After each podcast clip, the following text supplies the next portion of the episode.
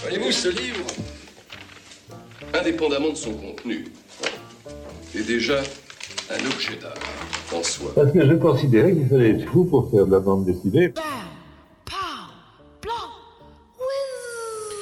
Salut à tous, euh, bienvenue dans la case en plus, l'émission BD de Radio Campus, une des deux émissions BD de Radio Campus, puisqu'on fait évidemment un grand, grand, grand big up à Radio Grand Papier qui a lieu tous les quatrièmes mercredis du mois. Et donc leur prochaine émission sera le 22 février et sera consacrée au festival d'Angoulême, festival d'Angoulême auquel j'ai participé aussi. D'ailleurs, je vous ferai aussi une hors-série spéciale Angoulême de deux heures parce que j'ai récolté un maximum d'interviews car oui, la case en plus est une émission dédiée à la bande dessinée. On va parler de bande dessinée pendant une heure et demie. C'est Ilia Selecta au micro. Si vous ne me connaissez pas, eh bien bienvenue. Si vous me connaissez déjà, n'hésitez pas à liker, partager, tout ça, tout ça.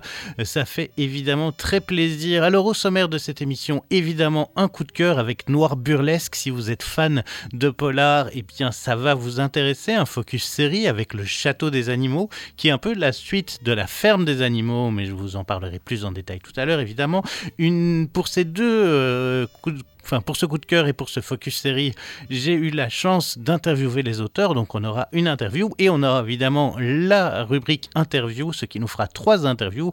On aura l'interview de Sergio Salma qui nous parlera de son album Noir, un album euh, qui euh, se passe dans le charbonnage de Charleroi, le bois du casier. Et euh, c'est assez intéressant comme bouquin, je vous en parlerai un peu plus tout à l'heure. On aura évidemment un bouquin toilette, le bouquin qu'on aime lire aux toilettes deux albums qui sont des biographies dans deux ambiances totalement différentes, puisque je vous parlerai d'une biographie d'Aristote et d'une de Jimi Hendrix. Et puis après, on aura cinq sorties euh, sur lesquelles j'ai mis un petit focus. Mais tout de suite, tout de suite, qu'est-ce qu'on a? On a le coup de cœur.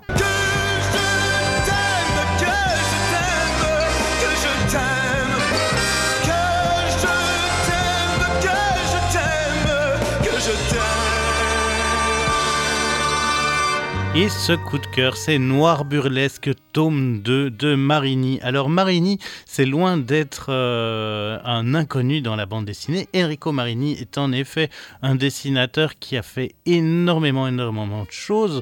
Euh, il est fort influencé par les fumetti, donc euh, c'est les, les, BD italiennes, par le franco-belge très vite, les comics américains aussi, les mangas, enfin plein de choses l'ont vraiment marqué euh, on l'a connu au travers de sa première série qui a déjà eu pas mal de euh, succès dans les années 90 avec euh, Gypsy et puis fin des années 90, début 2000, il, va ensuite rencontrer Jean Dufaux avec lequel eh bien, ils vont faire les aventures de Rapace, ces histoires de vampires.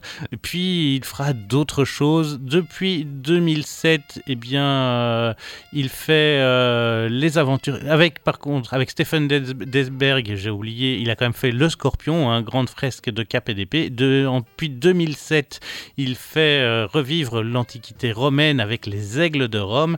Et euh, il s'est même fait un petit Batman euh, au passage pour se faire plaisir. Le Scorpion, évidemment, qui est une série qui est, magistral pour beaucoup. Et puis, euh, ben, il a sorti un premier tome de Noir Burlesque, qui était un espèce de polar noir dans les années 50 et euh, vient de sortir donc ce tome 2 de Noir Burlesque. Euh, si vous aimez le polar noir et les ambiances glauques à souhait, vous y êtes, hein, puisque c'est extrêmement cliché, c'est noir burlesque.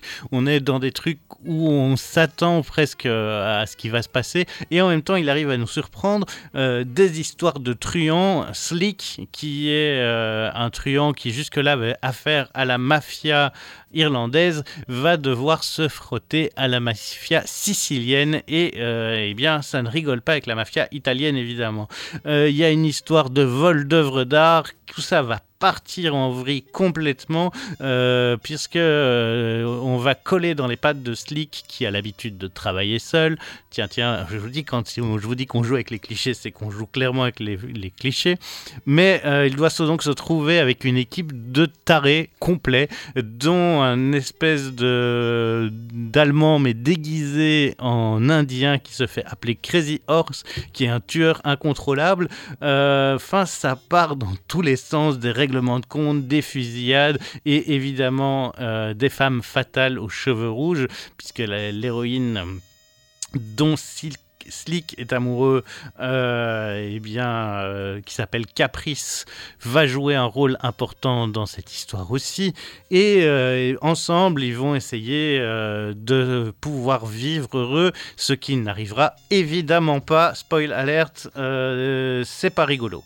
Mais en même temps, c'est toujours aussi beau. Le dessin de Marini est incroyable. On a un noir gris sépia, très très peinture. Vraiment, on sent le le, pinceau et l'encre euh, sur la feuille avec euh, les touches de rouge euh, qui, pour mettre certaines images en lumière, dont les lèvres et les cheveux de Caprice, des gueules pas possibles, un découpage très cinématographique, une ambiance glauque à souhait, enfin tout ce qu'il faut pour se faire plaisir en fait. Et ça marche assez bien. Moi j'ai vraiment kiffé cet album. J'ai d'ailleurs vraiment fort kiffé le premier aussi. Euh, les histoires sont pas totalement indépendantes, mais euh, ça peut quand même se lire sans trop euh, de. Enfin, il n'y a pas d'obligation non plus. Je veux dire, c'est pas. C'est pas grave, grave. les, les deux histoires sont en parallèle. On, a plus de plaisir à lire les deux. Je vous conseille évidemment de le faire, mais euh, si jamais c'est impossible, euh, les deux sont vraiment bien. Euh, c'est à cause de Khalid, hein, dont je parlerai, avec qui je parle régulièrement de BD dans ses agendas culturels, que je me mets à faire ce genre de choses. Non, achetez les deux, ça vaut la peine, c'est trop bien, foncez. C'est vraiment très très cool. C'est pour ça que c'est mon coup de cœur, évidemment. Euh, on va pouvoir écouter l'interview de euh, Marini et ce sera suivi de musique. Et je trouvais que, ben, puisqu'on était dans l'univers noir, qu'on était aussi avec des femmes fatales, euh, du jazz, il y avait quand même cette envie de vous mettre un morceau ben, chanté par Nina Simone, un morceau qui s'appelle Black is the Color of My True Love's Hair, euh, qui est en fait une chanson traditionnelle euh, qui remonte ben, apparemment euh, au début 1900 dans la région des Appalaches. il y aurait des origines peut-être écossaises. La première version enregistrée date de 1944 et en 59, Nina Simone va en faire sa propre version. Euh, parce qu'apparemment, on dit que la chanson à l'origine s'adressait à une femme, mais dans la version de Nina Simone, elle est adressée à un homme, et c'est vraiment cette version-là qui a été popularisée au milieu du XXe siècle. Euh, c'est un très très très très très beau morceau, et donc on va écouter l'interview de euh, Enrico Marini qui nous parle ben, un peu de toute sa carrière, et euh, évidemment de Noir Burlesque, et puis ensuite, on écoutera euh, ce Nina Simone avec Black is the color of my true love's hair. Euh, petite info encore sur euh, Noir Burlesque, eh bien c'est sorti chez Dargo, les deux tomes. Il y a 128 pages et ça coûte 20,50 euros. On écoute tout de suite donc Marini. C'est quoi la première bande dessinée sur laquelle vous avez flashé? J'avais 4 ans, on a déménagé dans un nouveau appartement et j'ai trouvé une BD dans un placard, oubliée par, par les, bah, la famille qui était partie, et, je pense, et, et c'était euh, la BD Attila de Derib. Et, et, après, ben, c'est, voilà, je, suis je me suis immergé dans cette euh, BD que, que, que j'ai gardée précieusement euh, pendant beaucoup d'années. Et puis, et puis après, je ne sais plus ce qui s'est arrivé. Peut-être ma mère l'a jetée, je ne sais pas. Et puis je l'ai redécouvert 20 ans après, quelque part. J'ai revu cet album, je l'ai racheté. Et donc vous me dites que très vite vous avez envie d'en faire un métier ah, ça, c'est arrivé très vite. Bon, pas à l'âge de 4 ans, là, j'étais peut-être pas ça, mais c'est vrai que euh, à l'âge de 8, 9, 10 ans, euh, j'avais envie de devenir euh, vraiment dessinateur. Mais j'avais vu dans un, dans, un magazine une présentation des studios Disney, et là, j'avais compris qu'en fait, voilà, qu'il y a des dessinateurs, dessinatrices derrière ce, ce, ces films.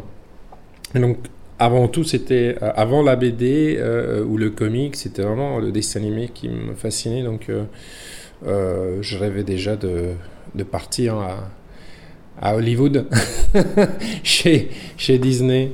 C'est vrai qu'on vous connaît principalement pour le Scorpion, enfin beaucoup pour le Scorpion qui a vraiment ouvert votre travail au grand public. Mhm. et après, vous avez fait Les Aigles de Rome où vous êtes mis au scénario. Oui. Est-ce que c'était une envie de raconter quelque chose de plus personnel ou enfin comment est-ce qu'au moment où on arrête de travailler avec un scénariste, est-ce que vous avez envie encore de travailler avec des scénaristes? Ah non, plus jamais. c'est fini ça, c'est euh, non, non, non, mais bien sûr, je suis ouvert à, bosser avec des scénaristes. Si on me propose quelque chose, euh, euh, peut-être, oui, de différent. Ou, mais euh, pour le moment, euh, j'aime bien travailler euh, sur mes histoires. sur le Scorpion, déjà, ben, j'étais co-scénariste, donc j'ai quand même apporté quand même pas mal d'idées et j'ai réécrit des choses. Où j'ai mis mon, nez dans le scénario et j'étais quand même à, la base de la création de, cette série et du, personnage et tout ça, de, cet univers là, j'ai appris des choses et, sur les actes de l'homme, euh, j'avais vraiment envie de faire euh, ma propre histoire et, de le faire sans, disons, sans concession, on peut dire. Oui. Euh, parce que quand on travaille à deux, évidemment, c'est comme dans un couple, hein, il faut quand même tenir compte des envies du partenaire. donc voilà quoi. Donc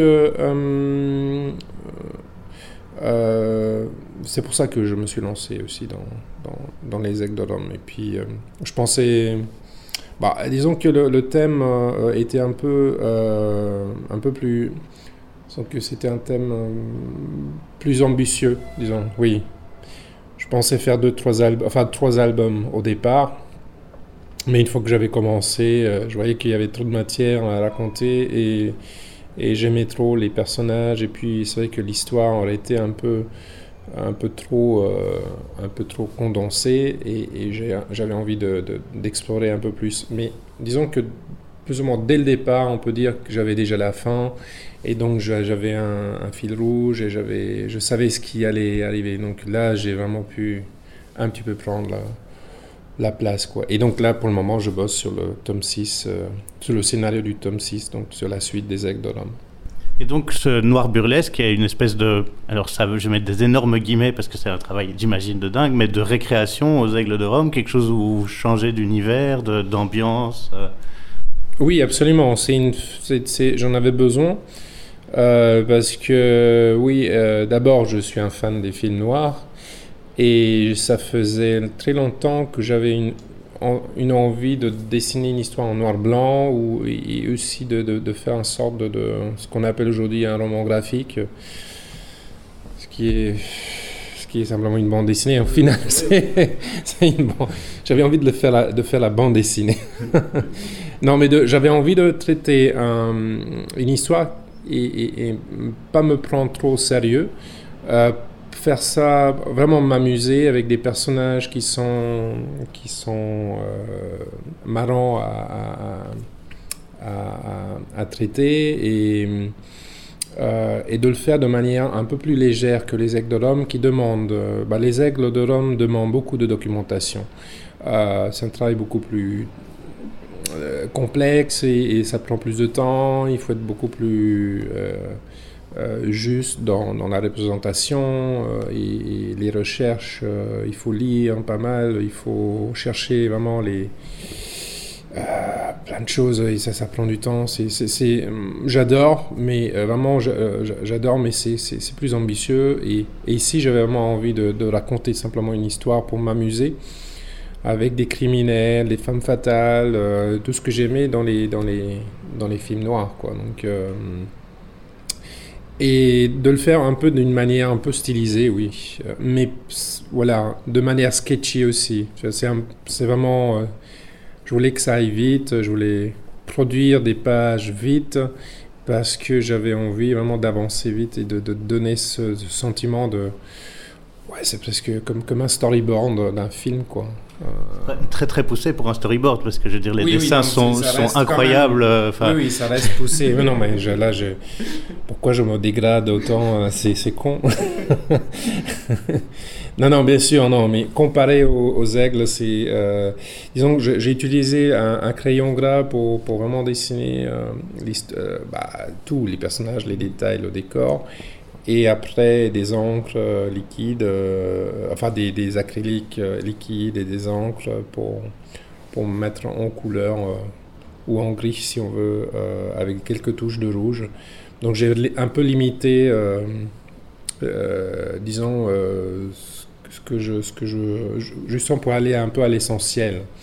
voilà, et pour retrouver un peu cette ambiance des films que j'aimais beaucoup. Quoi. Donc, euh, oui, on peut parler de la récréation.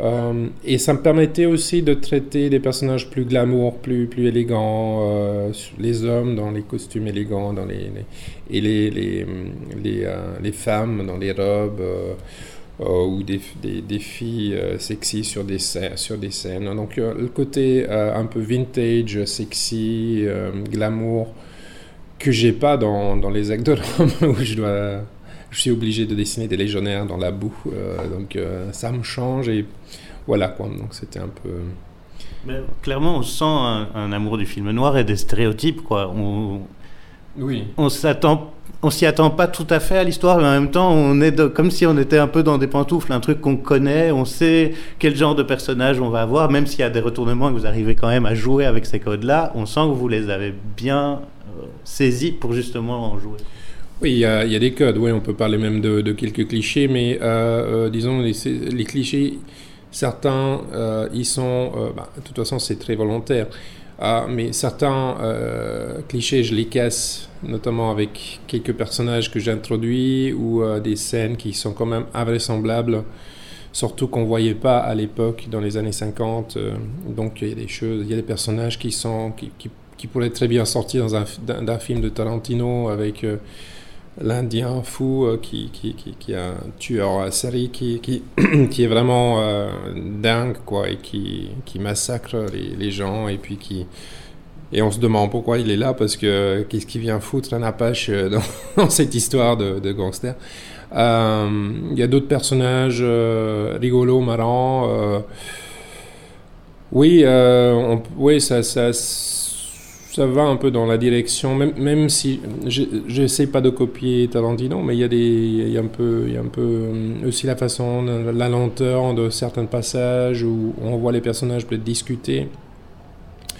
Euh, je me suis fait plaisir de, de, de, présenter des, des malfrats, des, des criminels euh, qui, qui interagissent entre eux et qui, bah, enfin, qui euh, on a, en disant qu'on le, héros lui-même, euh, Slick, euh, c'est peut-être plutôt quelqu'un de, taciturne, un, quelqu'un d'élégant, mais quelqu'un qui a vécu des choses, qui, qui, qui, est retourné de, la Deuxième Guerre mondiale et qui, qui mène son, jeu, qui, qui trafique et qui fait des, coups de, indépendants, comme, comme comme braqueur et tout ça, mais euh, c'est quelqu'un de plutôt euh, malin. Euh, et là, il a fait une bande de, de cons, d'idiots, de, quoi. Et, ça part dans tous les sens. Et il se retrouve dans une sorte de, de situation comme, comme, Oui, il se trouve comme dans une...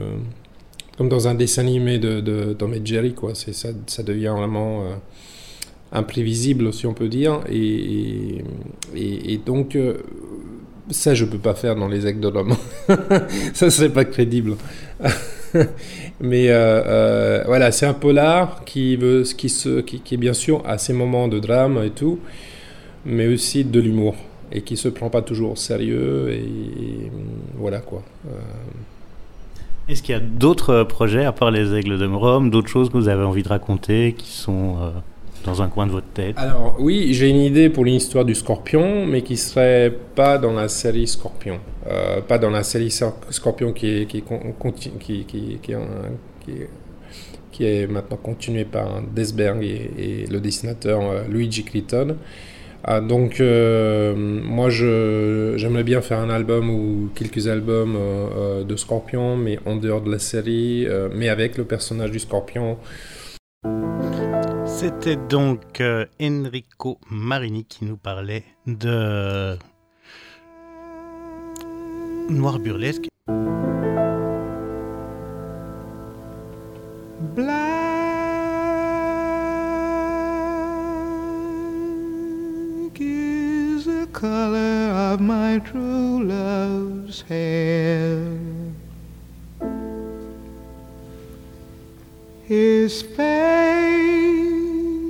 So soft and wondrous fair.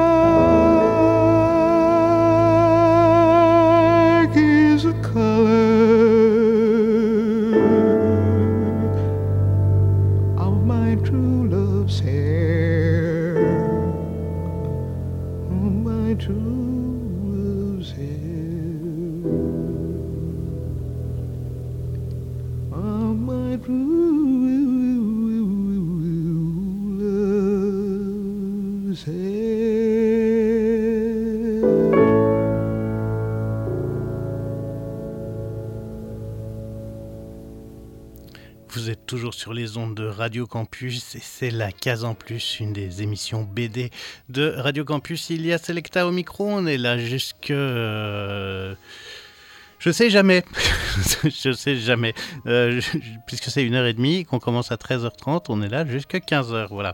Euh, et on va parler évidemment maintenant de, du focus série, donc je vais vous parler d'une série qui m'a marqué dernièrement. Je suis quasiment sûr que nous avons affaire à un serial killer. Un serial killer, en effet, puisque nous allons parler de la ferme des, enfin, du château des animaux, qui est un peu la suite de la ferme des animaux. Alors, la ferme des animaux, euh, j'imagine que beaucoup d'entre vous, vous voyez ce que c'est. Il s'agit d'un roman euh, de George Orwell qui était sorti en 1945 et qui racontait euh, ben, qu'est-ce que c'est que les fascismes et comment est-ce que euh, ouais, comment est-ce que les, fascismes et les régimes autoritaires et totalitaires se mettent en place et comment est-ce que euh, on y vit avec euh, ben, une version plutôt animalière, une espèce de fable. ce qui a marqué fort l'auteur, le scénariste Xavier Dorisson, en se disant mais en fait, ce qui est triste, c'est que dans 1980, euh, pas dans 85, dans la ferme des animaux, les, euh, les méchants gagnent. Et donc ça, ça va le marquer et euh, il en parle dans l'interview qu'on va écouter. Il va à un moment décider de faire une suite à cette, à cette ferme des animaux avec le château des animaux. Le château des animaux, qu'est-ce qui se passe? Eh bien, en fait, les cochons qui avaient pris le pouvoir dans la ferme des animaux se sont fait eux aussi renverser par Silvio, qui est le président, commandant, président autoproclamé, qui est un énorme taureau et qui est euh, accompagné de plein de chiens pour l'aider. Petit à petit, en fait, euh, Miss B ou Miss Bangalore va euh, venir pour essayer de protéger son ami, d'abord sa famille, puis son ami, et son ami qui va euh, être martyrisé, devenir un peu un symbole de révolution. Il y a aussi un vieux rat saltimbanque qui va apparaître et commencer à semer un peu des graines de révolution. Elle sera euh, épaulée par un lapin, un lapin qui s'appelle César, qui est un peu gigolo. Et euh, donc tous ces personnages vont être euh, les, héros d'une révolution, mais d'une révolution pacifiste contre eh bien, bah, le président Silvio, donc cet énorme énorme taureau, mais aussi d'autres personnages comme tous les chiens, Azov, Boris, Jacquemin qui est un coq lui, et puis on a plein de personnages secondaires qui apparaissent et qui viennent euh, eh bien aider ou au contraire euh, aider cette révolution ou au contraire la, la contrecarrer. Et ce qui est super intéressant, c'est d'avoir eh bien, un truc en quatre tomes, parce que pour l'instant il y a trois tomes sortis, mais il y en aura quatre au total, qui arrive à euh, synthétiser un peu la lutte euh, non violente et l'opposition euh, au, au, totalitarisme. Et c'est vachement bien foutu. En plus, les dessins sont juste majestueux. Il n'y a rien à faire. Les dessins sont d'une précision Waouh, c'est incroyable, c'est des peintures à chaque chaque tome, chaque planche est superbe. Je peux que. Il n'y a pas d'autre terme. C'est incroyable. C'est euh, d'une précision hors du commun. Euh, c'est beau euh, à couper le souffle. Moi, j'ai adoré. Je connaissais pas du tout la série. En fait, lors de la sortie du tome 3, je me suis procuré les deux premiers tomes aussi parce que je voulais en savoir plus. Dans le tome 2, ça se passe un peu en hiver. Il y a des scènes sous la neige incroyables.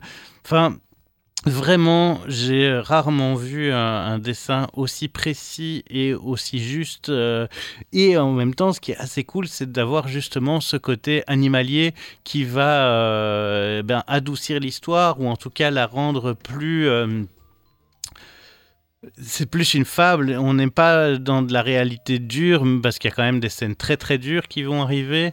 Euh, il y a plein de choses qui vont se passer. Il y a plein de rebondissements en quatre euh, tomes, puisque euh, pour l'instant, je vous disais trois tomes qui sont sortis. Miss Bangalore qui était sorti en 2018, la les Marguerites de l'hiver qui était sorti en 2020, La Nuit des Justes qui était sorti en 2022 et donc pour 2023 ou 2024, on imagine. Vu que c'est pour l'instant deux ans par tome, je dirais plutôt 2024, Le sang du roi. Alors évidemment, euh, ces auteurs ne viennent pas de nulle part, bien que, euh, bien que puisque Xavier Dorisson est un scénariste euh, très très connu, tandis que Félix Delep, eh bien lui, c'est son premier gros, sa première grosse série.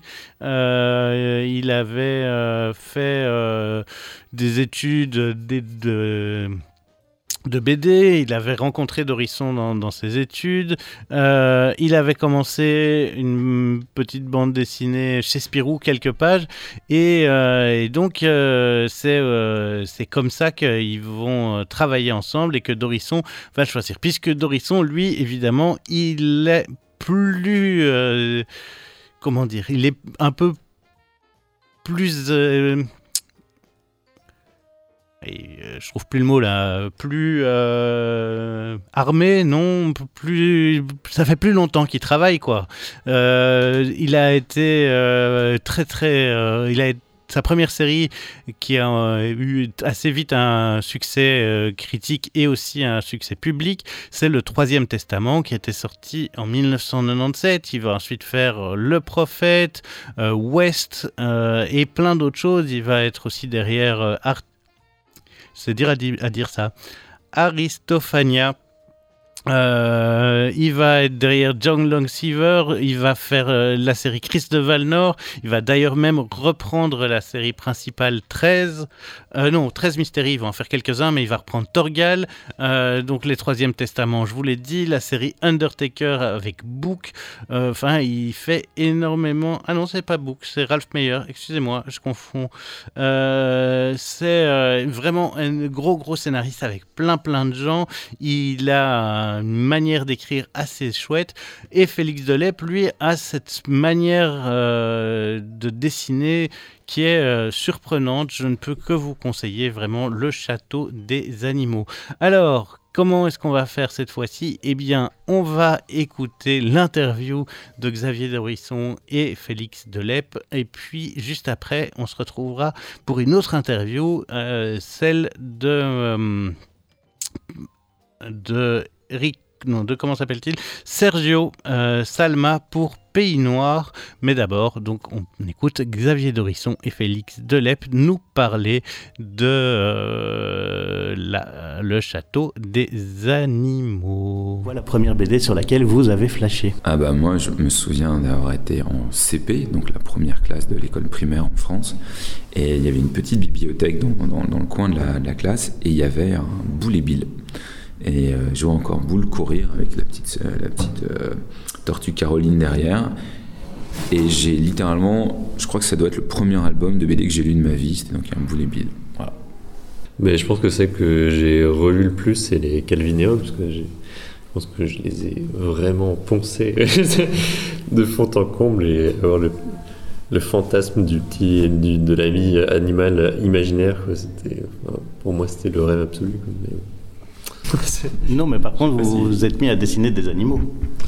Et ben oui, exactement. Mais c'est peut-être, euh, c'est, peut-être aussi pour ça, effectivement. Mais euh, non, moi, j'ai toujours adoré dessiner les animaux parce que c'est hyper euh, expressif et hyper, je sais pas, il y, a quelque chose de touchant dans, dans, l'animal qui est, aussi possible de trouver en, en, dessinant des humains, mais vraiment, il y a euh, en, dessinant un animal, je trouve tu arrives à, peut-être un peu le, comprendre et à, créer ce, lien entre, entre moi et lui. En tout cas, c'est vraiment une sorte de, de truc fou que j'ai toujours adoré. Même quand j'étais petit, je dessinais quasiment que des animaux. C'est vraiment. Euh, justement, quand on fait, bah, quand on dessine des animaux, comment est-ce qu'on joue entre la véracité euh, zoologique entre guillemets et le, côté anthropomorphisme et donner des expressions dans lesquelles le lecteur peut se retrouver? Euh, Une façon, enfin la façon que j'ai trouvée en tout cas pour faire à peu près ça, c'est de partir sur un storyboard et donc des croquis très très moches mais avec une grande expressivité si, si j'y arrive. Mais, Et après, de, après avoir fait les croquis moches mais expressifs avec l'expression euh, que tu veux avoir, là, construire par-dessus avec les, les règles anatomiques et euh, les outils que tu peux avoir en plus. Euh, avec les animaux, il y a quand même quelque chose d'assez d'assez fondamental, c'est de, de trouver une, une belle, une belle ligne de colonne vertébrale, parce que c'est un peu la colonne vertébrale qui donne aussi énormément de... qui, définit euh, l'action et qui définit euh, l'expressivité qu'aura le corps de l'animal qui compte autant que l'expressivité des, enfin, du visage.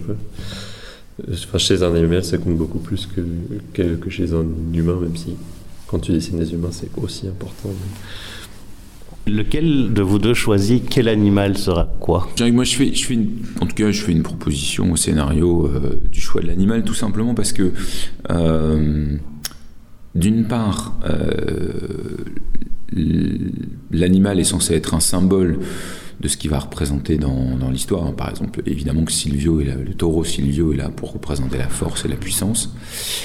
Et, euh, et je pense aussi que c'est- assez important que le scénariste fasse une proposition d'apparence des, personnages, donc là en tout cas du choix de l'animal, mais c'est vrai aussi avec des personnages humains, pour une raison simple, c'est que nous, on a, nous un objectif en général, c'est de faire que le personnage ne soit pas en réalité ce qu'il a l'air d'être.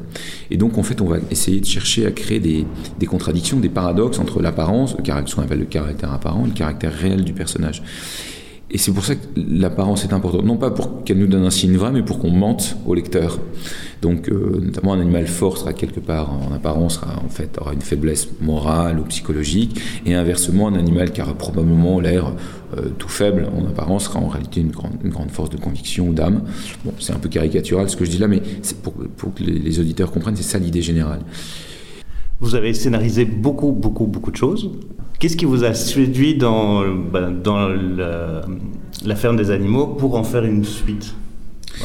Alors, le, paradoxe, c'est que euh, j'ai été à la fois, évidemment, j'ai lu ce roman assez jeune, je l'ai lu beaucoup de fois, et euh, d'abord, quand je l'ai lu, j'ai eu un immense plaisir de lecture, hein. c'est très facile à lire, euh, La ferme des animaux, c'est évidemment très bien écrit, c'est un conte, donc on, on s'y attache facilement. Et donc ça, ça m'a séduit. Et il y a quelque chose au contraire que j'ai détesté dans, la ferme des animaux, qui est sa vérité. Et, c'est une, vérité du monde que, décrit Orwell, à savoir cette histoire où les méchants finissent par l'emporter. Et je me souviens qu'en tant qu'enfant, ça devait être un des peut-être même la première histoire que j'ai lue où les méchants l'emportent, où le mal l'emporte. Et ça a créé quelque chose d'assez, euh, le mot peut-être un peu exagéré, mais d'a- d'assez traumatisant chez moi. Et je pense que tout le monde qui a vu euh, euh, le cheval partir à l'abattoir alors qu'il avait lui-même tout recréé, voir Napoléon triompher, est révolté. Et j'ai emmené cette révolte euh, avec moi tout au long de ma vie. Et il m'a fallu longtemps pour comprendre quels moyens à peu près solides, réalistes, lucides je pouvais proposer pour lutter contre cette violence. Et ce moyen a été la découverte euh, de différents travaux qui vont de ceux de Gandhi à ceux de Rapopogif ou de William Sharp autour de la désobéissance civile. Et, comprenant leurs travaux, j'ai trouvé un moyen, à travers une histoire, de, de- de raconter euh, comment on pouvait changer les choses sans violence. Et ensuite, il a fallu quelqu'un qui ait une vision lumineuse, de- euh, artistique de cette histoire, une vision narrative, une vision euh, euh, de conte, euh, à la fois magnifique, drôle et tragique, qui sont des qualités très dures à rassembler chez un même artiste. Et ça, ça a été la rencontre avec Félix. Et elle s'est passée comment cette rencontre? Mon éditeur de l'époque, qui cherchait depuis deux ans un, un dessinateur qui corresponde à mes attentes, et il m'en avait présenté plusieurs et ça n'allait jamais. Il commençait à désespérer et un jour il a vu des dessins et des planches de Félix et il me les a envoyés par mail. Et, euh, et moi j'ai eu, enfin, ça, ce qui est bien avec le dessin, c'est son immédiateté. Donc j'ai eu un coup de foudre. Et, et voilà, et je l'ai appelé dans la, vraiment, je l'ai appelé dans la seconde, quoi. Et toi, t'as pas hésité?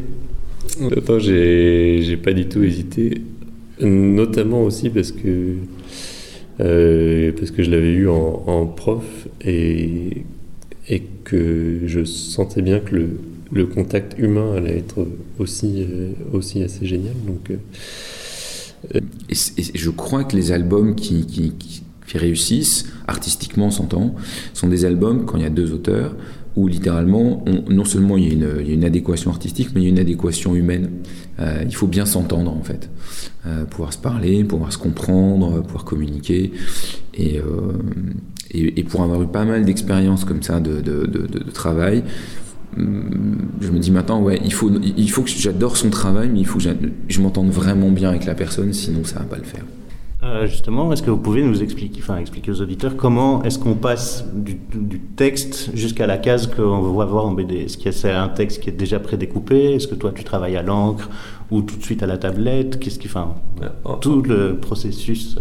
euh, bah, En fait, j'allais juste redire que là, c'était enfin, sur cette BD en tout cas, c'est et j'imagine sur les autres BD de Xavier, c'est certainement à, lui de prendre la parole parce que moi, euh, dans, le travail sur le, sur le scénario, alors c'est pas tout à fait la même chose euh, pour les tomes qui ont suivi le tome 1, parce que le tome 1, Xavier avait écrit tout, euh, tous les dialogues avec euh, case à case, quel, enfin ce qu'il y aurait dans la case, quel, quel cadrage on ferait avec quel personnage, etc.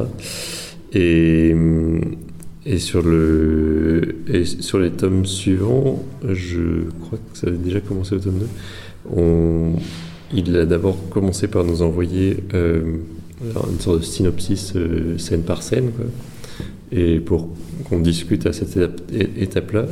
Et ensuite, il a de nouveau fait euh, ce travail où il définit case à case ce qu'on verra comme une sorte de metteur en scène. Donc c'est plus à, à Xavier de, de répondre à, cette question de comment est-ce qu'on met en scène les choses. Je suis assez curieux aussi de savoir comment tu fais tes choix. bah, en fait, alors. D'abord, en fait, c'est le choix de la mise en scène. Si on parle que de ça, pas, du découpage, pas, enfin, pas, du, pas du dialogue ou de, ou de la, conception de, de, la colonne vertébrale de l'histoire. Mais si on s'arrête euh, à la mise en scène, la mise en scène en bande dessinée, c'est le storyboard. Et en réalité, le storyboard, c'est le moment de la naissance de la bande dessinée. Je vais dire que euh, l'écriture du scénario, c'est un peu la grossesse, voilà, et euh, le dessin, l'ancrage et tout, c'est l'éducation. Mais la naissance, la naissance, c'est le storyboard. Et, euh, et on, le storyboard donne lieu à beaucoup d'échanges entre Félix et moi. On, on, travaille tous les deux dessus. C'est un travail très complexe en bande dessinée, puisque d'abord, contrairement au cinéma, notre, notre taille d'écran change à chaque, chaque case.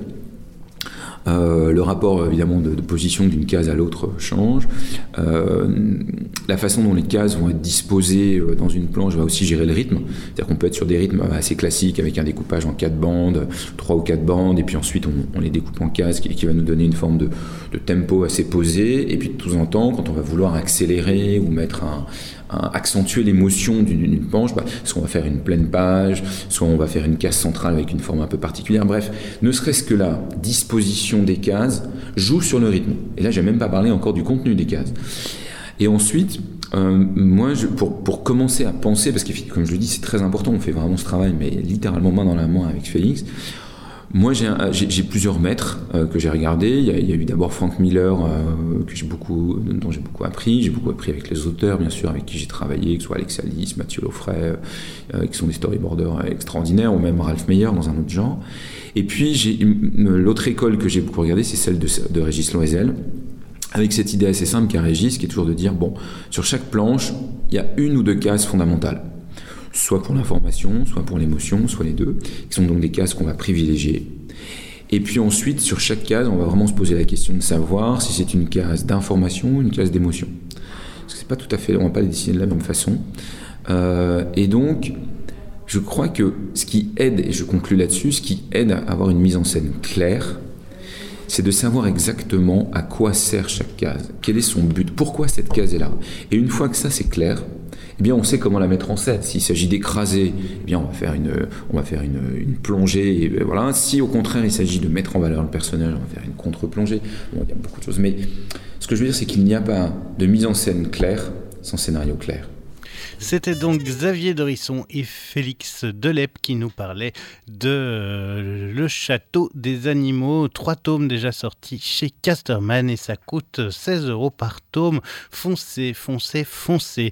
Euh, Qu'est-ce qu'on va faire? Eh bien, on va parler euh, encore d'interview puisque nous allons avoir l'occasion d'entendre l'interview de Sergio Salma qui a rédigé Pays Noir aux éditions Kennes.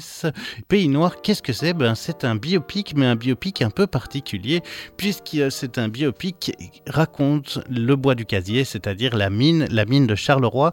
Euh, la mythologie aussi de ces mineurs, euh, de cette révolution industrielle en Belgique, Belgique qui quand même a été euh, une des puissances économiques mondiales, euh, et ce charbonnage est un charbonnage qui a vraiment marqué son, son époque, qui a marqué la Belgique, qui a marqué l'histoire, qui a marqué sa ville, Charleroi, et qui a marqué tristement aussi l'histoire puisque en 1956, il y a une tragédie euh, avec euh, un énorme accident qui fera 262 euh, victimes. Le bois du casier est aujourd'hui un musée que vous pouvez visiter et aussi donc se raconte en BD avec Sergio Salma et son pays noir. C'est assez chouette, les dessins sont... on est sur du franco-belge assez classique, mais franchement, ça donne assez bien et ce que je trouve assez cool, c'est que c'est quand même... hum, très euh, très intéressant d'aller voir un peu ce qui se passe dans la mine euh, et ce que vivent les personnages. Euh, et donc il y a un truc sur ces mineurs qui est très sensible très très frais dans la manière de le raconter parce que en fait on sent que c'est que Sergio, eh bien, il vient de là. Euh, il est euh, originaire de Charleroi. euh, il connaît son, ce bois du casier. Il a été marqué par, par ce charbonnage et il le raconte de manière sincère et vraiment très intéressante, avec des passages en couleur, des passages en noir et blanc. c'est vraiment toute l'histoire du charbonnage qui est reprise jusque, eh bien, évidemment, cette triste, euh, ce triste accident de euh, 1956 avec donc euh, le bois du casier. Et juste après, eh bien, on écoutera un morceau qui s'appelle 16 Towns, qui est euh, un morceau qui a été aussi repris à de nombreuses euh, reprises, puisque c'est un morceau qui parle euh, des mineurs, qui a été enregistré en 46 par la, pour la première fois euh, par Merle Travis. Et nous, on écoutera la version euh, de Tennessee Ernie Ford. Euh, et il y aura eu plein de versions. B.B. King va prendre, des Platters, Stevie Wonder. j'ai même une version reggae. Mais bon, j'ai des versions reggae d'à peu près tout. Jusqu'à Robbie Williams en 2013 qui aura repris ce morceau 60 16 Tons. Mais là, donc, on écoute d'abord l'interview de euh, Sergio Salma qui nous parle de Pays Noir. Pays Noir, comme je vous le disais, c'est sorti aux éditions Kennes. Ça coûte 16, enfin 17 euros et c'est euh, très intéressant de voir cette version autobiographique du, euh, du charbonnage de Charleroi, le bois du casier, vu par lui-même. C'est quoi la première bande dessinée sur laquelle vous avez flashé? Moi, c'est Spirou, le magazine, qui m'a fait plus vibrer que les albums. Donc le fait aussi de le recevoir chaque semaine, Non. Pas vraiment, parce que je ne le recevais pas. J'avais un voisin qui avait, qui avait été abonné et il les avait tous. Donc j'allais chez lui, je lui en piquais plein et je les voyais. Parce que je n'ai jamais été abonné en tout cas, mais j'ai découvert tout ça vers l'âge de 10 ans.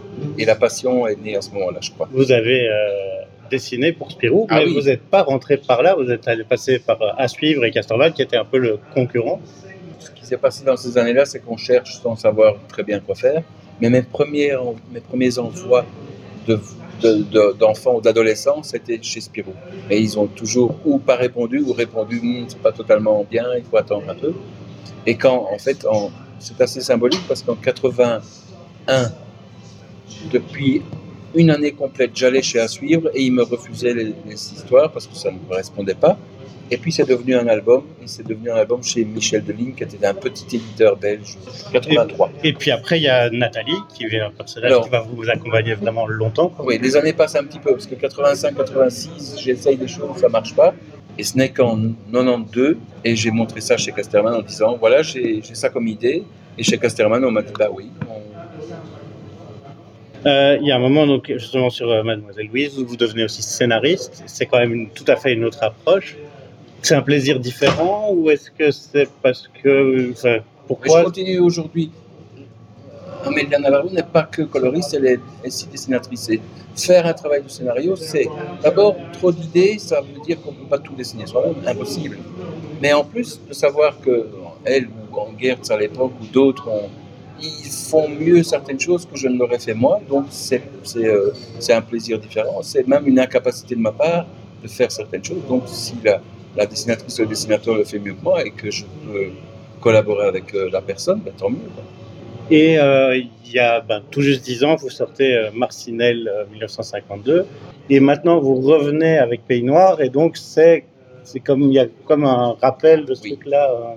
En fait, l'histoire de Marcinelle 56, c'est le même décor. C'est juste le même décor, mais rien à voir. Dans le sens où je raconte six mois avant l'accident ce qui aurait pu se passer, parce que c'est pas réel, dans une famille, dans, euh, chez des individus, ce qui se passe avant l'accident et qui va faire que ce jour-là, le, le personnage en question ne va pas au travail. Donc il ne va plus, il ne va pas euh, mourir dans l'accident avec ce scénario-là, euh, j'avais même des carences de documentation, j'ai fait des erreurs. Mais le sujet, je, je l'avais finalement approché et j'ai d'ailleurs travaillé euh, le sujet de plein de façons. Je ne savais pas quoi en faire. Euh, et sorti du sujet pendant plusieurs années, j'ai eu envie de revenir avec le même décor. J'ai d'ailleurs fait des histoires dans Spirou, toujours courtes une fois ou deux fois par an, donc c'est vraiment très ponctuel. Et quand l'anniversaire s'approchait, enfin le- je savais qu'il allait y avoir les, les, les 20 ans du musée, les 10 ans du, du classement par l'UNESCO, j'ai proposé qu'on en fasse quelque chose. quoi. Vous êtes né à Charleroi, vous êtes d'origine italienne. Donc, j'imagine que Oui, c'est un truc qui, euh, qui vous touche vraiment plus, Oui. peut-être plus, plus fort. Tout à fait. C'est sûr que ça fait une connexion supplémentaire, mais je crois que l'auteur qui, qui aime le sujet peut ne pas être italien. Il se fait qu'en plus, mais mon père n'était pas dans, le charbonnage, mais dans l'industrie. Il est venu effectivement dans les années 50, comme la plupart des Italiens de Belgique. Et euh, ça, ça ajoute une certaine dimension, surtout dans cette histoire-ci, puisque la moitié des victimes étaient italiennes, plus ou moins. Donc ça, ça ajoute quelque chose. Et effectivement, c'est pas pour rien, effectivement, que je me suis intéressé au sujet. D'une certaine manière, c'était une volonté pour moi de savoir, de comprendre pourquoi c'était quoi, pourquoi ils étaient là, quoi. Quand j'avais 10 ans, on m'emmenait en vacances en Italie. Même le mot Italie voulait rien dire, c'était on, allait en vacances. Mais le mot vacances ne voulait rien dire non plus parce qu'on n'allait pas vraiment en vacances. On retournait dans la famille pendant 15 jours, 3 semaines. C'était pas des vacances en fait. Mais moi je suivais et je faisais un voyage une fois par. Oui, et puis le charbonnage, il a une place particulière à. Il y a vraiment un attachement euh, de, la ville à, son, à son charbonnage. Bah, tout- toutes les industries en réalité, mais le charbon, effectivement, c'est la, la- base. Le fer, le fer ont, provoqué un attachement culturel. euh, Et si on est italien, un deuxième, une deuxième raison, mais même le, le cœur de- En fait, la, la culture Carolo, c'est vraiment ça. C'est basé sur l'industrie. Les villes se sont construites, les villes, les villes ont grandi parce qu'on avait besoin de. C'est d'ailleurs ça le drame des années 80 ou dès les années 70, c'est que les villes sont restées, puis tout à coup, il n'y a plus de travail. Mais on n'allait pas renvoyer les gens chez eux, donc ils sont restés sans travail. Une des spécificités de Pays Noir, c'est que c'est le, le site qui est le narrateur de l'histoire. C'était, il fallait trouver une idée. Euh, je l'ai d'ailleurs pas trouvé tout de suite, ce qui a provoqué un peu de, du stress. C'est un retard que j'ai jamais. Et la coloriste, c'est quelqu'un qui arrive en bout de, travail. C'est un retard que j'ai jamais pu combler. La, BD devait sortir en 2022, obligatoirement, et on a commencé en janvier, et j'avais pas.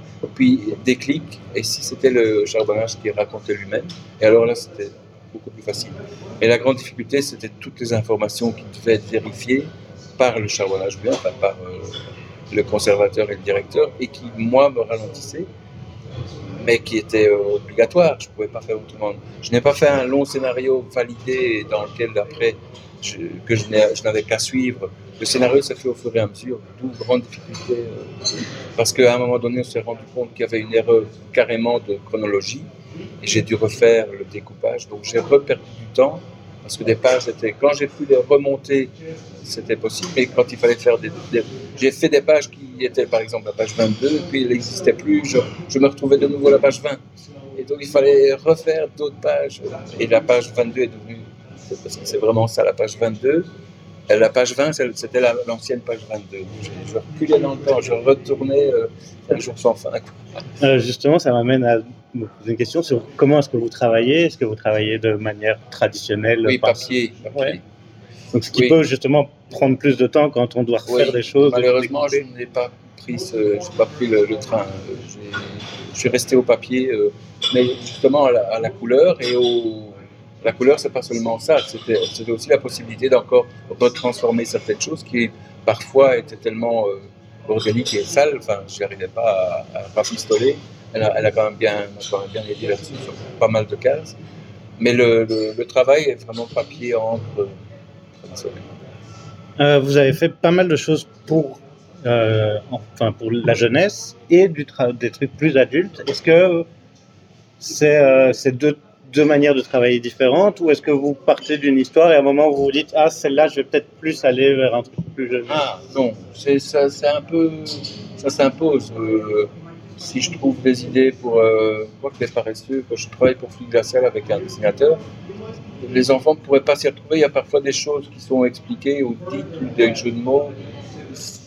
Il faut des références culturelles ou c'est trop violent, ou voilà. Mais euh, ça, ça correspond quand même à ce que plein d'auteurs sont.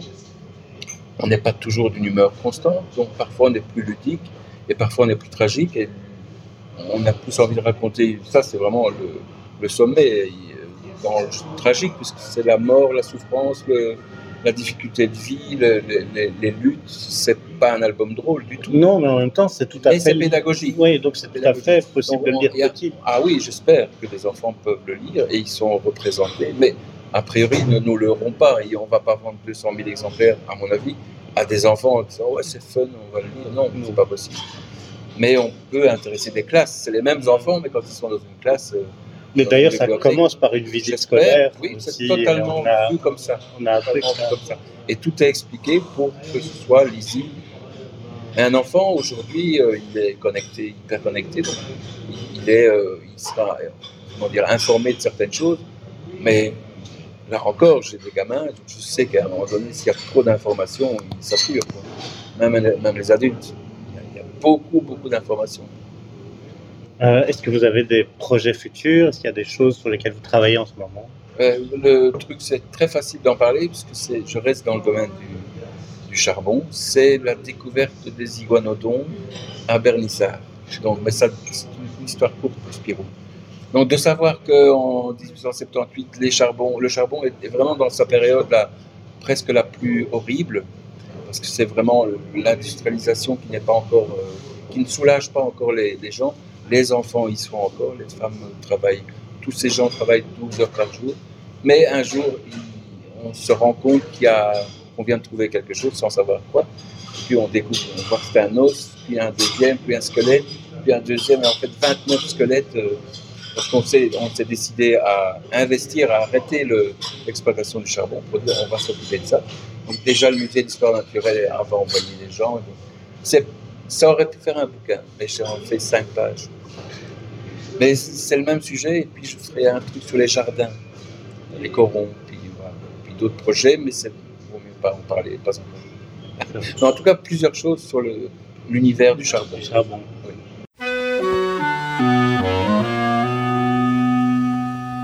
Some people say a man is made out of mud.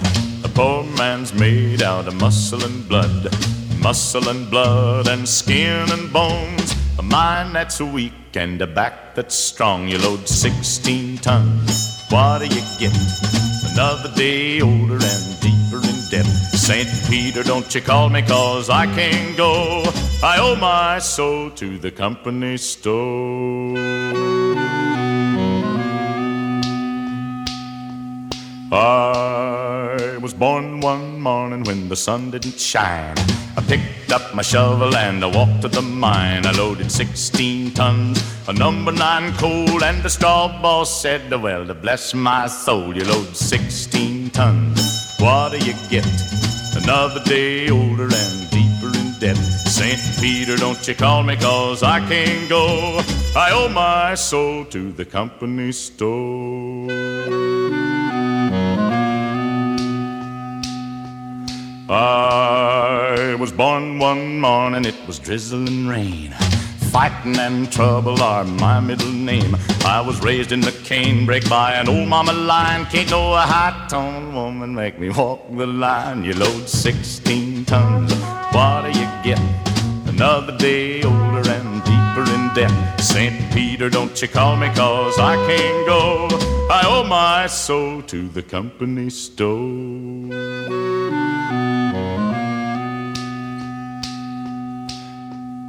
If you see me coming, better step aside. A lot of men didn't, a lot of men died. One fist of iron, the other of steel. If the right one don't get you, then the left one will. You load 16 tons, what do you get? Another day older and deeper in debt. St. Peter, don't you call me, cause I can't go. I owe my soul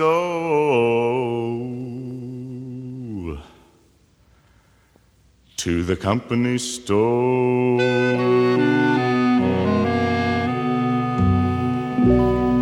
Ernie Ford, euh, Tennessee Ernie Ford sur les ondes de Radio Campus. Vous êtes toujours à l'écoute de La Case en Plus, l'émission bande dessinée de Radio Campus. Et c'est il y a au micro, il y a Selecta et je suis encore là avec vous pour une euh, petite demi-heure. Et on a encore plein de choses pourtant à parler, dont le bouquin toilette. euh, Les chiottes sont les derniers bastions de la liberté américaine. Et ce bouquin toilette, eh bien, c'est les 30 ans de Titeuf. Et Titeuf vient de sortir un livre d'or de 30e anniversaire, puisque le premier Titeuf, même pas mal, non, euh, Dieu le sexe et les bretelles, pardon, était sorti en 1992 euh, et euh, déjà 17 tomes à son actif, que ce Titeuf, un personnage dont on ne croyait pas tant aux possibilités à l'époque, pourtant Titeuf est un des plus grands succès commerciaux de la BD jeunesse des années 90 et 2000. Il a tout ravagé sur son passage euh, et euh, ben, ce Titeuf livre d'or sorti chez Glénat retrace un peu tout ça. Euh, c'est super intéressant. On a plein de planches inédites. On a des extraits d'interviews de Zeb qui sont dessinateurs, mais aussi de euh, des gens chez Glénat qui ont signé, de ceux qui n'y croyaient pas, euh, d'autres auteurs, puisque euh, dans l'aventure qui a tourné autour de Zeb euh, et de Titeuf, il y aura un journal, le journal Cho, euh, avec plein plein de jeunes euh, personnages. D'ailleurs, Cho est devenu carrément une collection chez Glénat. Donc il y a plein de choses qui se racontent. Il y a des planches moins drôles, des planches plus drôles. Zep enfin vraiment, on a plein plein d'illustrations et avec toute l'histoire, les 30 ans de de Titeuf en sous-titres. C'est super intéressant, c'est drôle. Euh, moi, ça m'a juste donné envie de racheter tous les Titeuf et de les relire. Euh, comment est-ce que ce personnage est devenu culte? Comment est-ce qu'on passe euh, d'un- BD en noir et blanc qui marche à moitié euh, à des adaptations au cinéma, en série d'animation. Donc pour le cinéma, il y a la série Titeuf qui a commencé en 2001, le film en 2011, il y a des jeux vidéo aussi 2001 sur Game Boy, euh, le monde de Titeuf sur Nintendo DS. Il y a des adaptations euh, apparemment en roman aussi, publié sur Hachette Jeunesse. Il y a eu le guide du zizi sexuel et le guide du zizi sexuel revu et corrigé qui a été remis à jour. Enfin, Titeuf, c'est vraiment, vraiment tout un univers à part. Et au travers ben, de ce livre d'or sorti chez Glénat, on y retrouve tout ça. C'est super chouette. Euh, moi, j'ai beaucoup aimé des grandes planches, plein de couleurs. Ça fait du bien et c'est parfait pour les fans euh, de Titeuf. Ça coûte 25 euros et c'est sorti chez Glénat. Qu'est-ce que je voulais vous dire d'autre? Eh bien, qu'après ce bouquin de toilette, on prend deux albums et on en parle.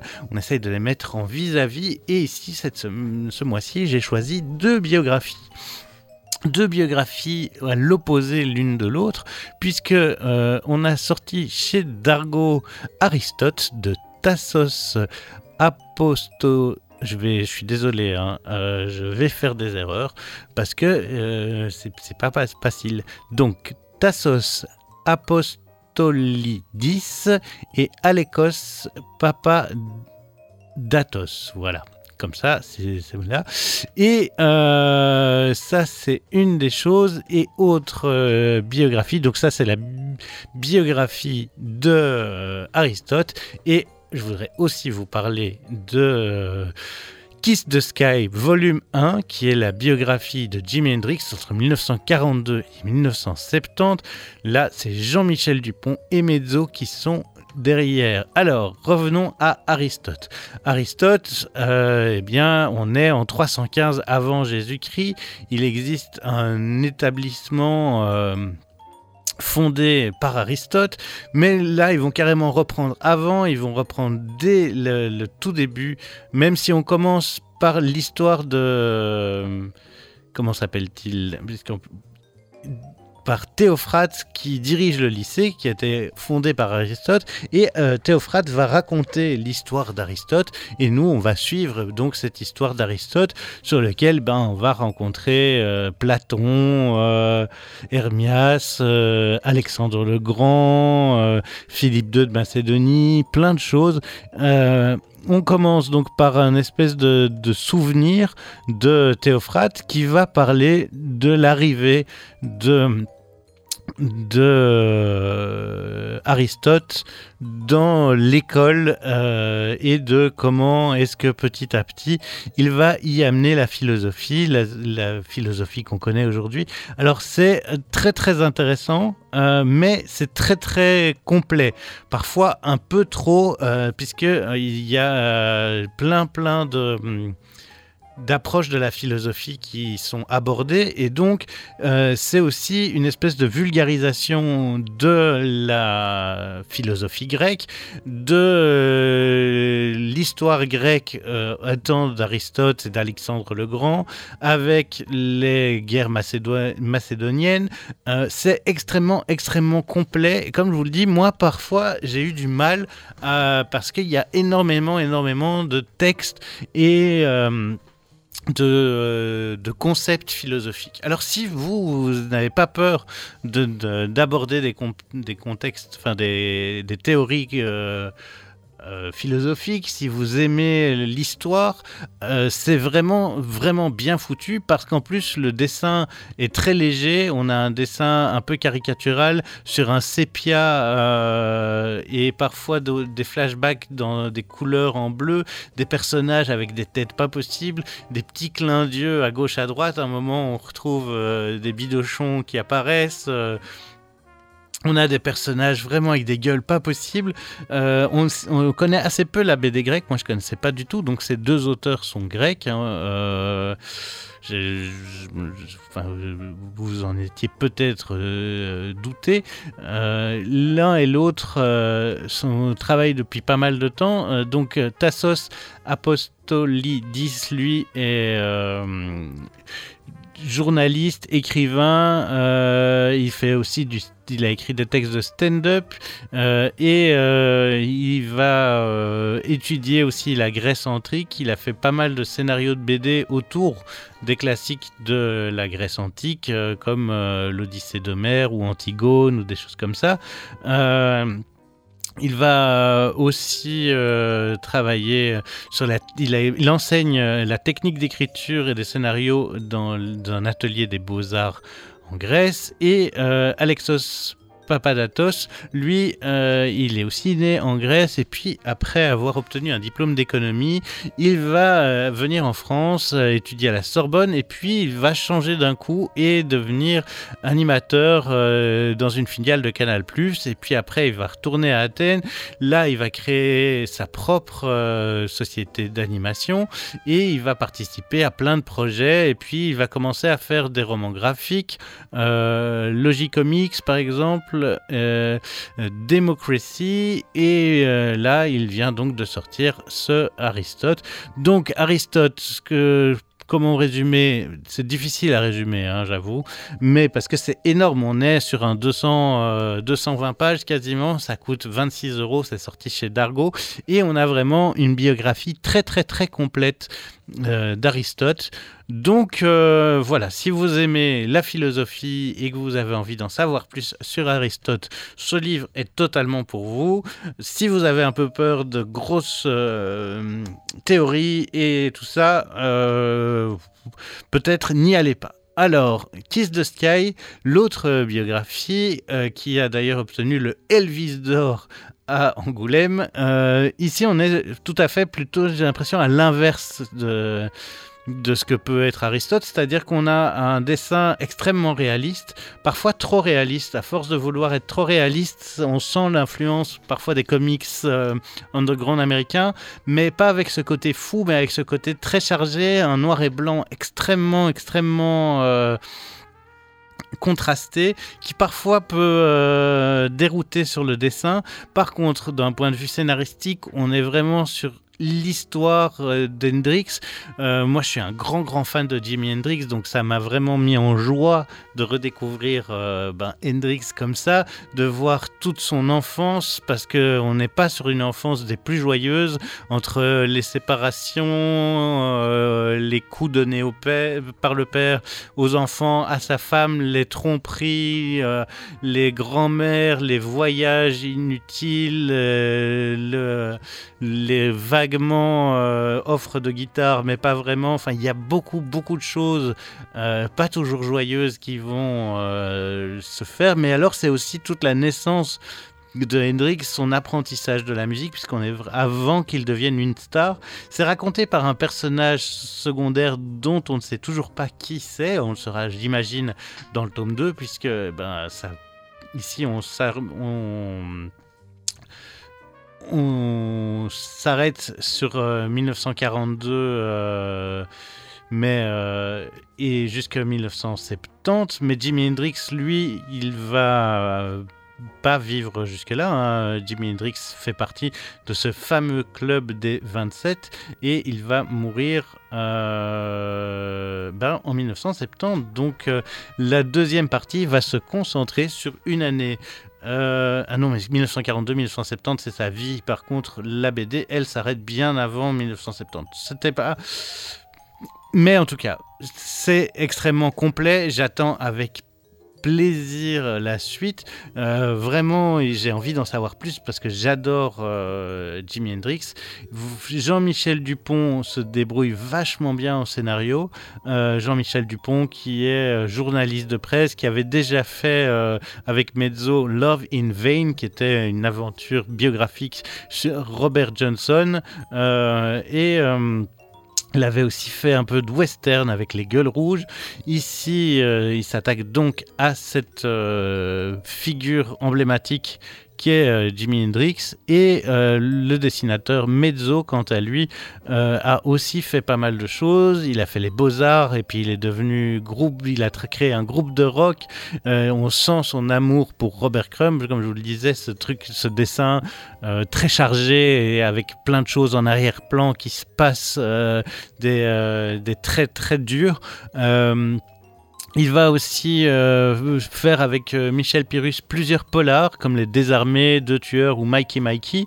Et puis euh, il va aussi faire la trilogie du Roi Mouche. Je me rappelle très fort de cette poche sous couverture au magasin de BD. Je l'ai jamais lu, mais il y avait une couverture du Roi Mouche qui était assez impressionnante. une couverture comme ça, très avec juste une, des gros yeux de mouche et une couverture orange euh, flash. C'était vraiment euh, euh, impressionnant. Je me rappelle d'être passé plusieurs fois sur cet album. Donc, vraiment pas mal du tout que ce Jimi Hendrix. Euh, que vous dire de plus que ça s'appelle Kiss the Sky, volume 1, sorti chez Glénat, et ça coûte 25 euros. Et que donc, à force de parler de Jimi Hendrix, eh bien, on va écouter du Jimi Hendrix, extrait de l'album Accessible as Love. On va écouter Up from the Sky, et puis on se, on se retrouvera pour la fin de cette émission avec les 5 sorties du mois.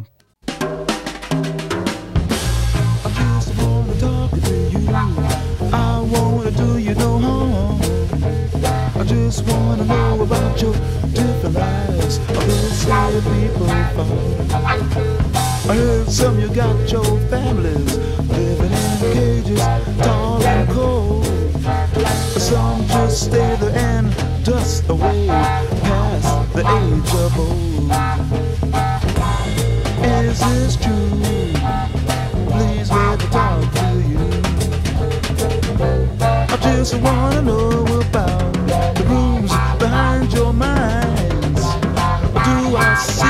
Vacuum there, or am I going blind? Or is it just a remains for vibrations that was long ago? Things like love the world and uh, let your fancy flow. Is this true? Please let me talk to you.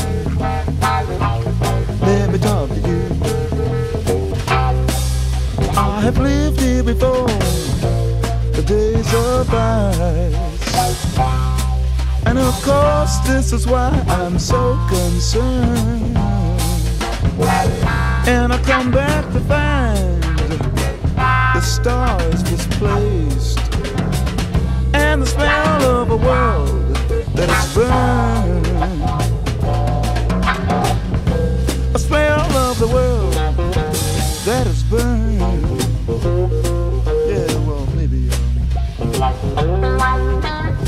Just uh, a change of climate. Mm-hmm.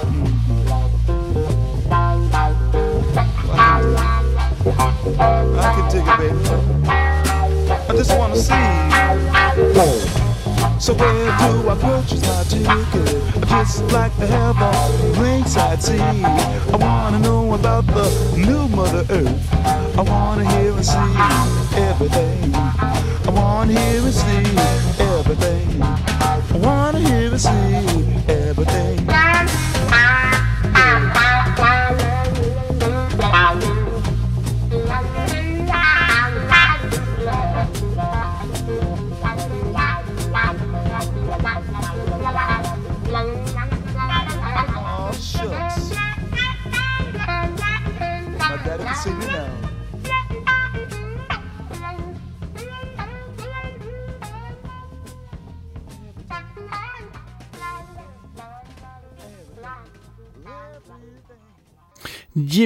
Sur les ondes de Radio Campus dans la case en plus. Et maintenant, qu'est-ce qu'on va écouter? Eh bien, on va vite faire les 5 sorties euh, de ce mois-ci. 5 sorties que je vous ai sélectionnées. Quoi de neuf, docteur? Et oui, quoi de neuf? Et on va commencer tout de suite avec un livre dont j'ai beaucoup, beaucoup aimé et le contenu et le le titre, puisqu'il s'agit d'une trilogie, trois livres qui viennent d'être réédités chez Delcourt. Il s'agit du titre, enfin du livre. Ce livre devrait me permettre de résoudre le conflit au Proche-Orient, d'avoir mon diplôme et de euh, trouver une femme. Et enfin, ça c'est le tome 1 et 2. Et alors le tome 3 qui dit ce livre devrait me permettre de réduire les inégalités entre les riches et les pauvres, d'écrire une symphonie et de rembourser ma femme de Sylvain euh, Mazas. C'est assez drôle, c'est un drôle de format, un peu à part. Euh, on a vraiment un espèce de truc qui euh, vient mélanger la, conférence, le, le- les mathématiques, les, carnets de voyage. en fait, c'est un livre qui était, euh, enfin, qui part dans tous les sens, puisque en fait le but de Sylvain, c'est d'être heureux, euh, et il va euh, au début du tome 1 faire un dessin qui explique comment être heureux. Vous voyez les mind, mind mapping. Et il fait ça. donc on a un gros mind mapping et entre temps. Il explique ben, comment euh, être heureux. Et pour lui, être heureux, c'est assez simple, euh, puisqu'il suffit de, euh, d'être technique et de pouvoir noter les choses euh, pour pouvoir évoluer. Donc par exemple, il dit boire du jus d'orange chaque matin pour pas manquer de vitamines, pour être en bonne santé, pour être beau, pour trouver une femme, pour fonder une famille, pour avoir des enfants, pour être heureux. Simple.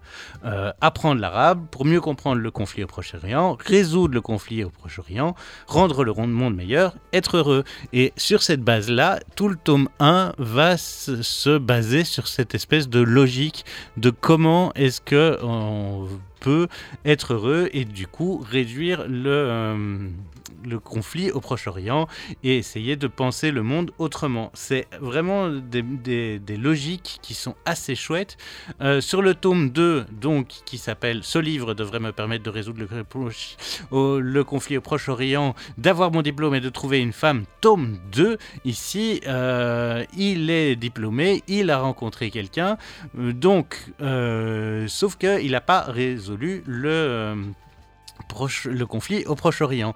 D'ailleurs, c'est vraiment un format assez particulier, comme je vous le disais, avec beaucoup de textes et des petites illustrations entre, où ici, il y a en plus des lettres qui reviennent régulièrement euh, pour lui rappeler qu'il ne va pas vers le but de ce livre. Et donc, le tome 3 est sur le même format. C'est très drôle, très intelligent. euh, c'est la seule œuvre que je connais de Sylvain Mazas. Il y a, euh, le gars publie beaucoup en allemand puisqu'il vit en Allemagne euh, et euh, il a traduit ça en français. C'est vraiment, vraiment, vraiment très intéressant, très drôle. C'est sorti chez Delcourt, les trois tomes. Euh, on est sur euh, un truc qui coûte euh, pam pam pam. euh, 11 euros euh, pour les par tome. Donc euh, ça vaut vraiment la peine si vous aussi vous voulez devenir heureux, résoudre la, guerre au Proche-Orient et trouver une femme, foncez. Ensuite, euh, Serial de Terry Moore. C'est l'histoire d'une jeune fille qui décide de chasser des tueurs, euh, principalement des pédophiles, euh, des pédocriminels, et donc elle va les poursuivre et les assassiner. C'est extrêmement sombre, extrêmement bien foutu, surtout que Zoé, l'héroïne en question, a 10 ans, mais elle a 10 ans depuis 50 ans. C'est une tueuse psychopathe, c'est assez incroyable. C'est Terry Moore qui est derrière euh, l'œuvre sérielle. Terry, Moore est un dessinateur de comics assez réputé qui fait pas mal de choses. Euh, c'est lui qui avait fait euh, Rachel Rising ou encore 5 ans, Motor Girls, Stranger in Paradise. Enfin, il a beaucoup, beaucoup de choses à son actif.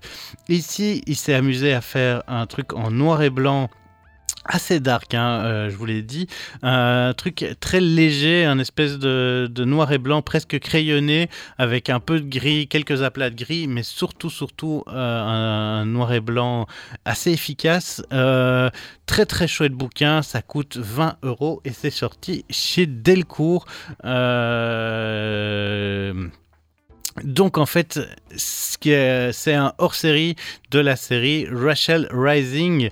Euh, donc Rachel Rising, c'est sa série phare. Euh, cinq ans aussi, c'était une, euh, je crois une, un, allez comment ça s'appelle, un, hors-série. Allez, vous trouverez le mot vous-même, non? Si, quand, euh, quand on fait euh, un spin-off, voilà, il y a, bravo, un spin-off, donc Zoé, euh, spin-off de Rachel Rising, si vous aimez les comics bien gore, mais en même temps très très drôle, foncez, foncez, je vous l'ai dit, sorti chez Delcourt pour une vingtaine d'euros. On va en enchaîne avec euh, Fils et Père, sorti à la boîte à bulles, scénarisé et dessiné par Anthony. Bertrand, alors Anthony Bertrand est un enfant, enfin est un homme maintenant, qui a été adopté quand il était enfant et lui-même veut adopter. Donc il va raconter eh ben, sa vie d'enfant et sa recherche en tant qu'adulte de ses parents euh, biologiques, mais aussi il va raconter sa vie, la rencontre avec son mari. Et enfin avec son mec puis son mari puisqu'ils vont se marier euh, et leur envie d'enfant leur envie d'adoption. Mais évidemment euh, en tant qu'homme homosexuel l'adoption n'est pas toujours évidente en France. Donc qu'est-ce qu'il existe comme manière de faire euh, les liens qu'il va avoir en même temps avec ses parents adoptifs ses parents biologiques il y a plein plein plein de choses. Comment est-ce qu'on s'affirme en tant qu'adulte avec avec euh, toutes ces difficultés euh, euh, d'enracinement et d'envie de futur. Enfin, c'est vraiment, vraiment bien foutu. le dessin est assez simpliste, donc on a un dessin qui, qui est léger. mais, mais en même temps terriblement efficace. Donc on a beaucoup de, grands aplats de couleurs, euh, des couleurs un peu pastel. Euh, euh, les cases sont centrées sur les, les, décors quand c'est nécessaire et le dessin est efficace et va servir ben, l'histoire, cette histoire qui est très complexe et qui apporte, qui aborde énormément, énormément de sujets. Et donc, Anthony Bertrand euh, nous parle avec douceur et sincérité de famille, d'identité, de construction en tant qu'adulte. C'est extrêmement euh, bien foutu et pour un truc je trouve aussi lourd, pas lourd, mais en tout cas aussi complexe d'aborder tant de tant de sujets et d'être à la fois lisible, intéressant, léger, euh, franchement vachement bien réussi. Donc c'est sorti chez La Boîte à Bulles, fils et père de Anthony Bertrand, et ça coûte... Euh, ça c'est la version numérique, mais moi je veux le prix de la version papier. La version papier coûte 24 euros n'hésitez pas à aller chercher ça chez votre libraire, puisqu'on vous rappelle, il faut passer par les libraires, c'est le mieux. Ensuite, euh, on va aller faire un tour de chez Air Libre avec euh, ben, euh, Antico. Euh, pardon, Antico, euh, avec Madone et Putain. Trois histoires de femmes, trois histoires des moments différents, à des moments différents de leur vie, mais aussi à des moments différents dans l'histoire, puisque c'est trois portraits qui vont se passer au travers de destins véridiques euh, sur la condition des femmes dans l'Italie du XXe siècle. Euh, une jeune fille envoyée par son père dans un sanatorium pour échapper à un scandale. Euh, une autre, Lucia, qui va être écartée du monde à cause d'avoir parce qu'elle a couché avec un soldat allemand et qu'elle va être rasée, et Rosalia qui, elle, va se retrouver dans des histoires de mafia et euh, contre... Euh, qui est euh, mise en danger à cause d'avoir été trop proche de la mafia. Ces, ces trois jeunes femmes ont des noms de saintes. L'idée même du livre, Madone et Putain, c'est d'aller mettre en exergue, en tout cas, les, les tensions entre la Madone et la putain, qui sont souvent les deux images des, femmes qu'on retient, euh, et euh, c'est un noir et blanc très très sombre. Euh, parfois, c'est justement ça, moi, qui m'a parfois posé problème. J'ai trouvé que le, les trois histoires étaient fort déconnectées, que je comprenais le, sens de, l'histoire. Et donc, euh, il y a des choses très intéressantes. Le dessin de Nine Antico est assez fou en noir et blanc, avec des, gros traits de pinceau et un truc très dur à certains moments. Mais euh, il y a aussi des moments où ça a été un peu, où je me suis un peu perdu et où pour moi c'était plus compliqué. Donc c'est sorti dans la collection Air Libre euh, chez Dupuis et ça coûte 24 euros. Et enfin, on termine avec un livre sorti aux éditions du Lombard qui s'appelle Toutes les princesses meurent à minuit de Quentin, Zuiton, qui a d'ailleurs gagné un prix Jeunesse à Angoulême qui était largement, largement mérité. C'est superbe, les dessins sont incroyables, c'est vraiment, vraiment, vraiment très, très beau. Et ça raconte une après-midi euh, de- d'été euh, avec euh, trois personnages, enfin quatre. La maman de famille qui repasse son linge, euh, la jeune fille qui cache son, euh, son petit copain euh, et qui va passer son, après-midi à râler sous le soleil et à prendre des coups de soleil, et Lulu, le jeune fils qui se tartine la bouche de rouge à lèvres et qui rêve de devenir une princesse, d'embrasser son voisin et de devenir une sirène. C'est extrêmement doux, on sent l'éveil des passions, le désir, le portrait amoureux d'une famille, les changements, la tension au sein de la famille aussi. Euh, Il y a vraiment beaucoup de choses qui sont abordées. C'est super beau, c'est vraiment incroyable au niveau du dessin euh, et euh, la finesse de l'histoire vous emporte. C'est vraiment touchant et doux et sensible. C'est une réussite totale. Je ne peux que vous le conseiller. Ça coûte euh, 21 euros et c'est sorti aux éditions du Lombard. On se retrouve dans un mois pour une autre case en plus et on se quitte avec DJ Shadow Midnight in a Perfect World. Ciao, c'était Ilia Selecta pour la case en plus. N'hésitez pas à me suivre sur les différents réseaux sociaux. Allez, à très bientôt.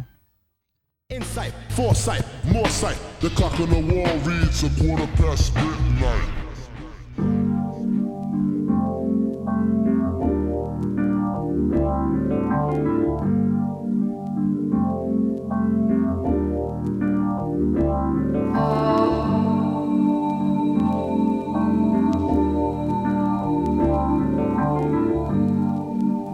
about it and understand it.